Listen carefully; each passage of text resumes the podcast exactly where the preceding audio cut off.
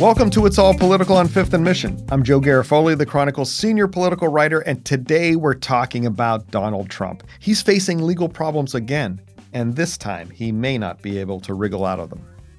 Prosecutors in New York could criminally indict the former president as early as today on charges related to a one hundred thirty thousand dollars hush money payment made to adult film star Stormy Daniels, who claimed to have had an affair with Trump. That's not Trump's only legal problem. He also could face charges in Georgia, where the Fulton County District Attorney has been investigating Trump's efforts to alter the twenty twenty vote count in that state that Trump lost to Joe Biden. That's the case where there was a recording of Trump pressing the Georgia Secretary of State to find extra votes that would help him win. Plus, there's a federal special counsel looking into Trump's involvement with the January sixth insurrection of the U S Capitol and his alleged mishandling of classified documents. The aftershocks from all of these investigations could ripple back here to California and affect Trump's chances to be reelected. That's because the California primary will be held on March fifth, twenty twenty-four, and voters will see ballots arrive in their mailboxes in early February. That's soon after Iowa and New Hampshire voters weigh in, giving Republican voters in California a very loud voice in determining who their nominee for president will be for the first time in a generation. And if Trump's legal problems intensify, that could loosen his grip on the party here in California. In fact, that's already starting to happen. I just spent three days hanging out with leaders and grassroots activists at the California Republican Party convention, and many are ready for a change. And unlike in the past, they're not afraid to say that out loud. Publicly, many of the people who were for Trump before are publicly saying we're still w- with Trump. Privately, a lot of the leadership of the conservatives in this state are, are going to go with uh, DeSantis. Florida is where the woke go to die. I mean, when you make statements like that and then back it up with legislation and you stand up to the bullies of the left and the media, no offense, Joe, people respect it. That was Steve Frank, a longtime activist who gives seventy-five speeches a year to Republican clubs across the state. Here to talk more about Trump, his legal problems, and how that could reshape the California primary is my friend Marisa Lagos. This is a bit of a homecoming for Marisa. We used to work together at the Chronicle, and now she is the politics correspondent at K Q E D and co-host of the Political Breakdown podcast. I've been a guest on her program many times, and as she points out, this is the first time I've invited her to be on mine. Awkward. Marisa, welcome to It's All Political on fifth and Mission, the podcast. Yes, thank you for finally having me on your podcast, Joe. I'm just way, kidding. It's way, lovely to be back at fifth and Mission, at nine oh one Mission. Marisa, can you give us a brief recap of the legal challenges that the former president is facing? Yeah, so what we're all waiting for this week is this potential indictment in Manhattan. This is in relation to alleged hush money payments to Stormy Daniels, a former adult film star. Um, who, who he had an affair with. Yeah, he had an alleged affair with. And basically the grand jury is looking at whether he falsified business records in connection with those hush money payments. So layers here within his business and obviously the actual campaign. You yeah, know, it's an election law case, yeah. There's also, you know, an investigation in Georgia looking at his conduct after the twenty twenty election, his call with the Secretary of State there, essentially demanding that he come up with thousands of votes to overturn Biden's victory.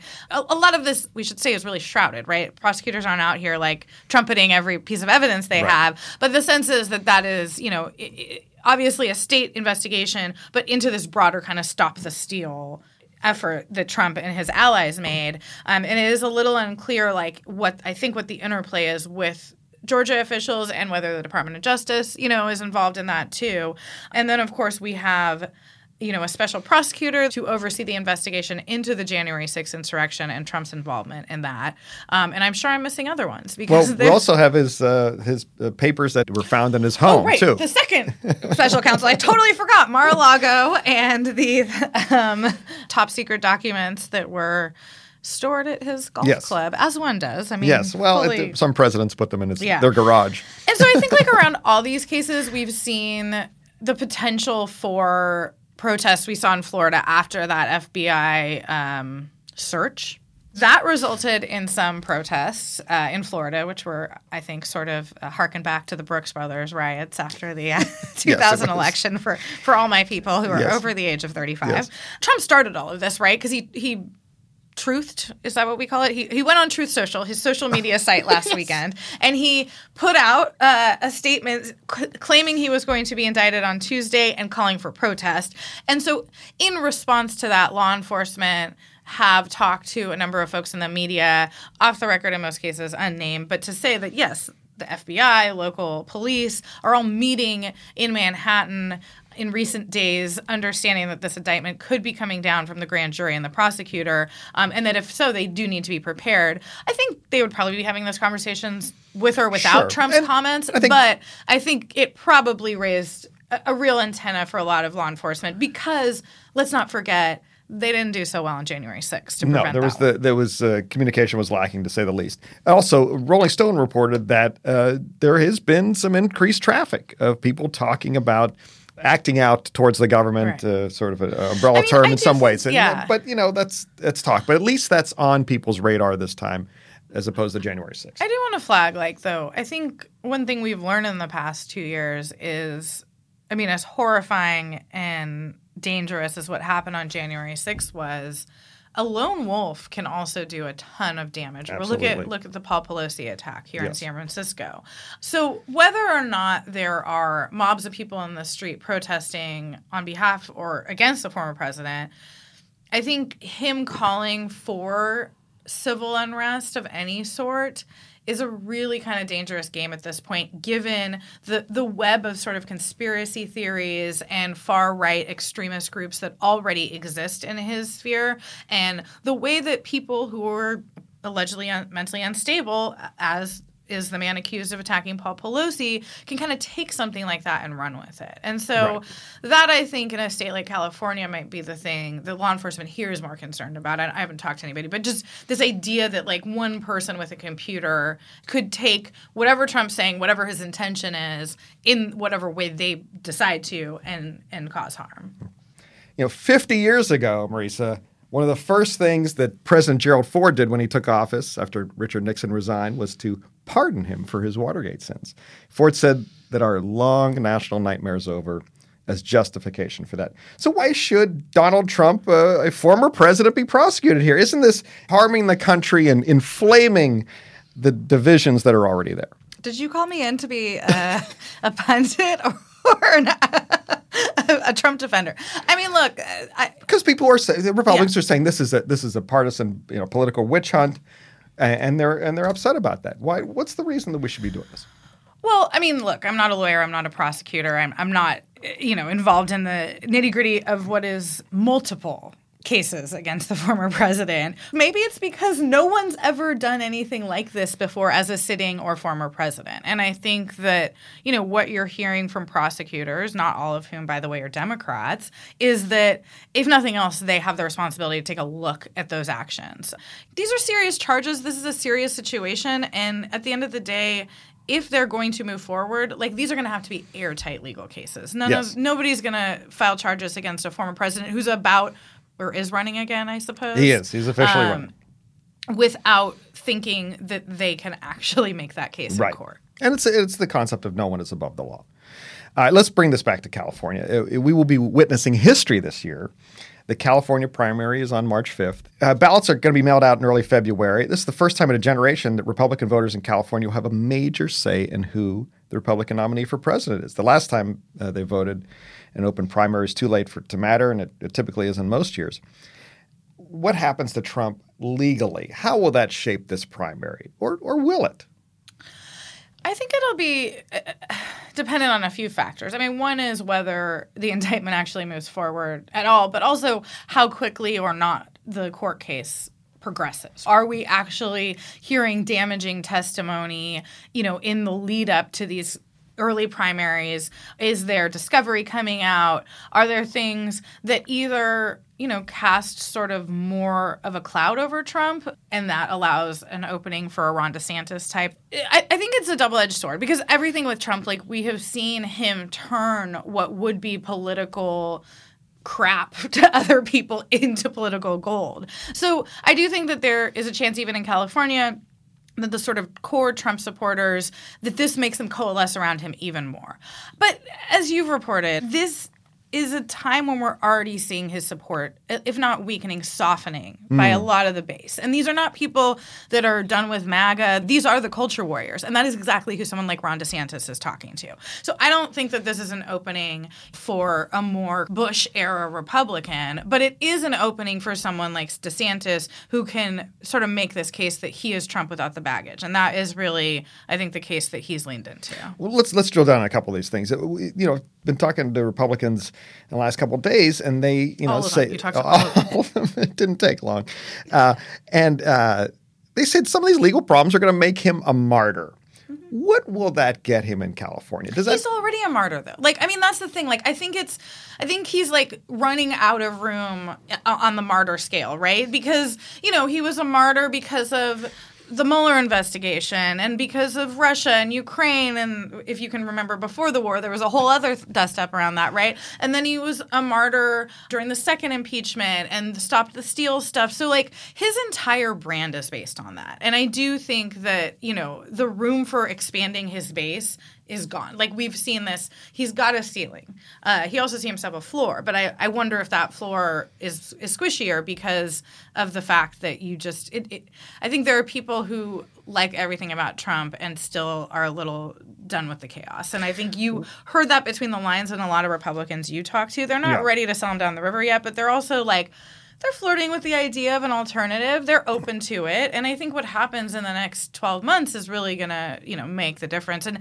you can see, again, like, this is not a party that wants to have a conversation about actually, you know, deep policy issues about, like, they want to they want to ding Joe Biden on the economy, but they're not, they don't have any actual proposals to deal with inflation. They're in charge of the House. What they want to do is dig into these cultural warrior issues, um, you know, L G B T kids, books in schools they don't agree with. I mean, the list goes on.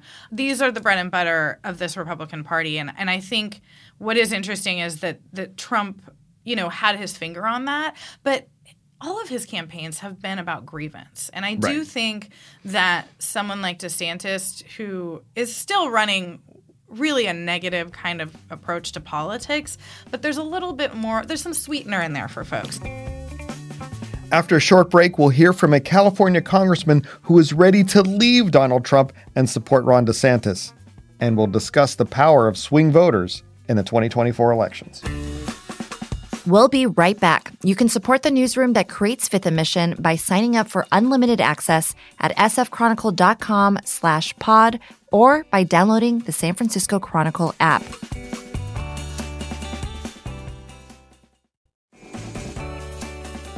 We're back with It's All Political on fifth and Mission. Marisa, before the break, you alluded to this Berkeley I G S poll in February that showed that DeSantis is now the favorite among California Republicans over Trump. At that uh, California Republican Party convention a couple weeks ago, Congressman Tom McClintock, who is one of California's few Republican representatives in the House, told me that he's leaning towards DeSantis. I think he essentially offers um, uh, Donald Trump's policies without all the drama. More tellingly, another congressman, Doug LaMalfa, who represents the far northern part of California, a district where fifty-eight percent of his voters back Trump, by the way, told me that he's undecided. Where, you, where are you at? You have, a, have you picked a horse well, yet? I think, I think it's Trump's to lose, and Trump needs to focus on winning his race and not worry about what the other candidates are doing. What does that tell you? For folks who are not familiar with the entire Republican caucus, like those are among, if not the most conservative members, especially McClintock. And he's been such a standard bearer for that kind of traditional, you know, very hard right conservatism. So that tells you that, I mean, it tells you two things. One, it tells you that like Trump is weaker because to your point, just saying that isn't going to get these people ostracized from the California convention yeah. the way it would have.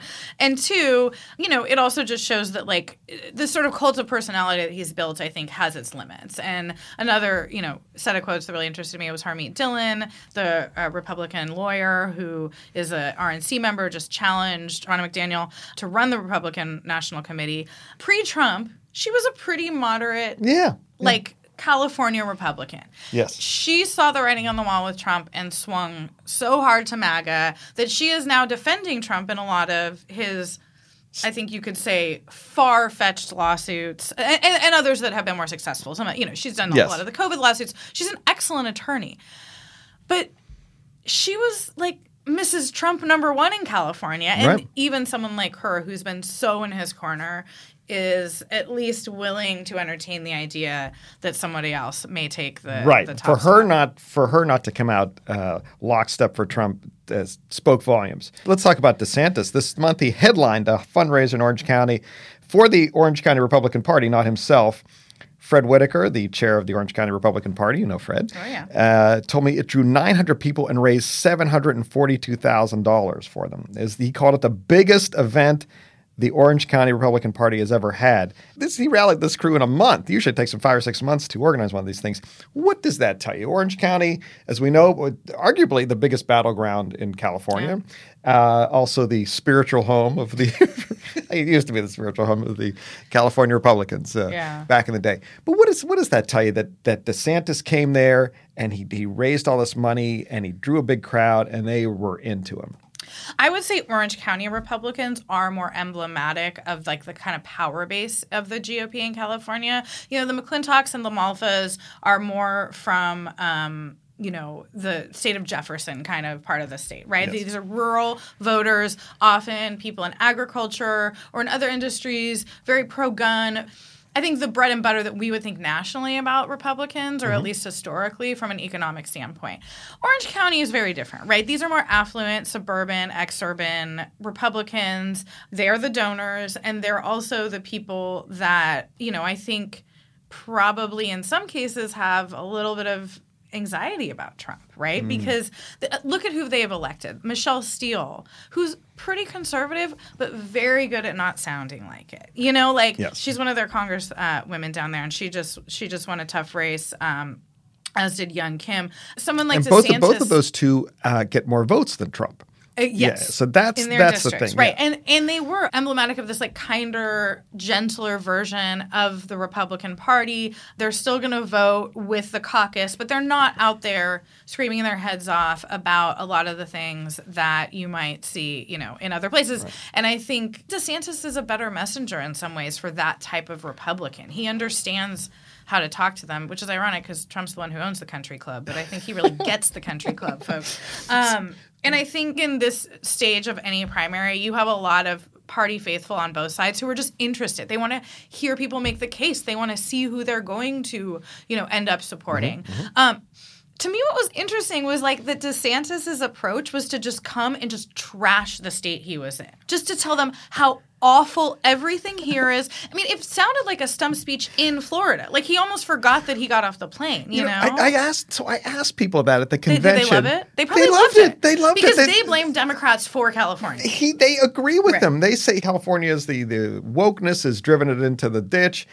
They're like, yes. Did any of them like, though, let me ask you, because I think DeSantis is like a much better candidate on paper than he is in person. Yeah. He's not a great speaker. He doesn't seem to enjoy it. Like he doesn't have that just sparkling personality that draws people to right, Trump. Right. The truth is he's never been tested outside of no, Florida. He hasn't. And he has had he a hasn't. very, you know, he, he had a first run that was tough. He sort of hitched his wagon to Trump's star in that yep. campaign. And then to me, this last election in Florida seemed less about just him and more about the kind of broader culture wars. And, and, and right. he didn't have a strong opponent. So, like, I am very interested to see how he kind of ages on the campaign trail and then how he would campaign in a state like well, California. Well, let's look at the, his first little uh, back and forth with Trump. Uh, speaking of how to speak to Trump, he hasn't responded to him until the last couple of days, uh, the Trump ripping him for his being wrong, the sanctimonious and all the goofy names. But I thought DeSantis gave a clever answer the other day when he was asked about Trump's uh, legal problems in New York. I don't know what goes into paying hush money to a porn star to, to secure silence over some type of alleged affair. I just, I can't speak to that. Uh, before, you know, giving the party line about this being a partisan witch hunt. If you have a prosecutor who is ignoring crimes happening every single day in his jurisdiction, and he chooses to go back many, many years ago to try to use something about porn star hush money payments, you know, that's an example of pursuing a political agenda. It's like, whoa, okay, all right.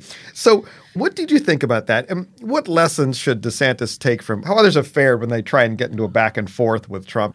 I mean, here's the thing. You wrestle with the pig, you both get dirty, only one of you enjoys it, right? Trump's the pig. Just, yes. just in this analogy. He's the, he's the cheap Because cheap this pig. Is what he does. Like, he wants to drag his opponents into a fight. And right. the sooner he does it, the better for him. Because yeah. then he can dirty them up and make the debate kind of on his terms. And right. I think so far DeSantis has done a really good job of rising above that without, to your point, kind of forsaking the party lines. I think his hope is that he can avoid a straight-up brawl with Trump until they're actually in a race together. Yeah. Um, and maybe on a debate stage together. Eventually it'll come. And, you know, we'll kind of have to see at that point how DeSantis performs. But I do think so far he's done a pretty good job of, like, staying above the fray without, you know, alienating a lot of the people who still are open to both candidates. So in the last couple of days, I've been talking to Republicans here in California, and they say that Trump's future in, in California, California primary, depends on the reaction to all of his legal problems. As you alluded to earlier, Trump has called for people to protest mm. against uh, uh, what's going on. Uh, we all remember what happened the last time he asked people to protest. We got the January sixth insurrection. How will the reaction to his legal woes shape public opinion of Donald Trump here in California? Do you think that, or will people be watching if this turns ugly and violent, and will they hold Trump responsible? I'm not talking about, you know, his core, but those kind of swing right. voters, those yes and voters. Right, and we have to, to say, too, I mean, obviously, in order to vote in the Republican primary, you have to, you be, have a to be a registered Republican, yeah. but we have essentially as many independent voters in California as Republicans, and they're free to re-register before sure, next spring if they sure. want to weigh in there. Yeah. So let's say a quarter of the electorate's Republican in California, give mm-hmm. or take, right? Yeah. And I think what we've seen consistently is that, what, forty percent of that group is very much still a, a backer of the for, former president. Yep. That gives you a lot of wiggle room if you're looking for an opening. I think within that other, let's just say sixty percent, there could definitely be people who are turned off if things turn violent, um, who are, you know, or are motivated if they do feel like this is a sort of partisan prosecution. Mm-hmm. Uh, it's hard for me to kind of predict where or whether we'll actually see protests. Like, January sixth was a concentrated event based around, you know, a specific ceremonial day in Congress. Um, right. And people came from all over the nation to participate in that. Also, a lot of the people that helped coordinate that are facing charges or behind bars right now. So that That's does true. add another element yeah. to yeah. things. Do I expect giant protest in California on behalf of Trump? I don't. I, I'm not saying there couldn't be anything. There'll be little ones. Yeah. But it does seem like New York is where, you know, we anticipate if there's charges, they will come, and likely there will be reaction um, there. That's at least what law enforcement seems to think. I really think it's too soon to tell if the fallout from a potential indictment is going to be enough to kind of, like, push people away or towards Trump. But if you have someone like DeSantis, who is essentially offering Trump two point oh without the drama, and a record in Florida of owning the libs, like, over and over again, I mean, I would think that would be pretty attractive to some yeah. folks if they are indeed turned off by the Trump chaos. Marisa, thank you for returning, your triumphant return to fifth and Mission, the building, and your uh, debut on It's All Political on fifth and Mission. Thank you for having me, and I look forward to coming back again soon. Oh, all right. Me too. I'd like to thank you for listening and hope that you and your family are safe and healthy. I'd like to thank my friend Marisa Lagos for being on the podcast today. What took you so long? And I'd like to thank Francesca Fenzi for producing this episode. And remember, whether you're facing indictment for alleged crimes or you're the victim of a witch hunt, it's all political on fifth and Mission.